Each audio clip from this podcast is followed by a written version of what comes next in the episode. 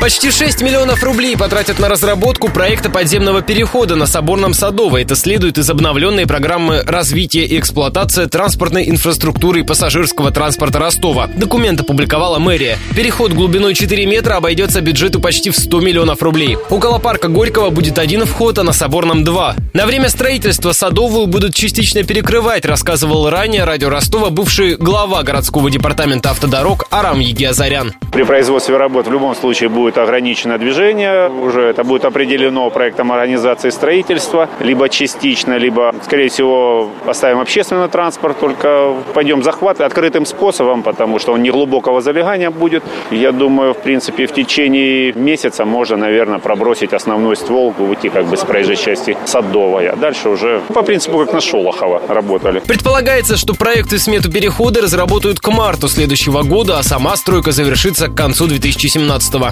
По задумке чиновников, в будущем по Соборному можно будет пройтись от Пушкинской до Московской.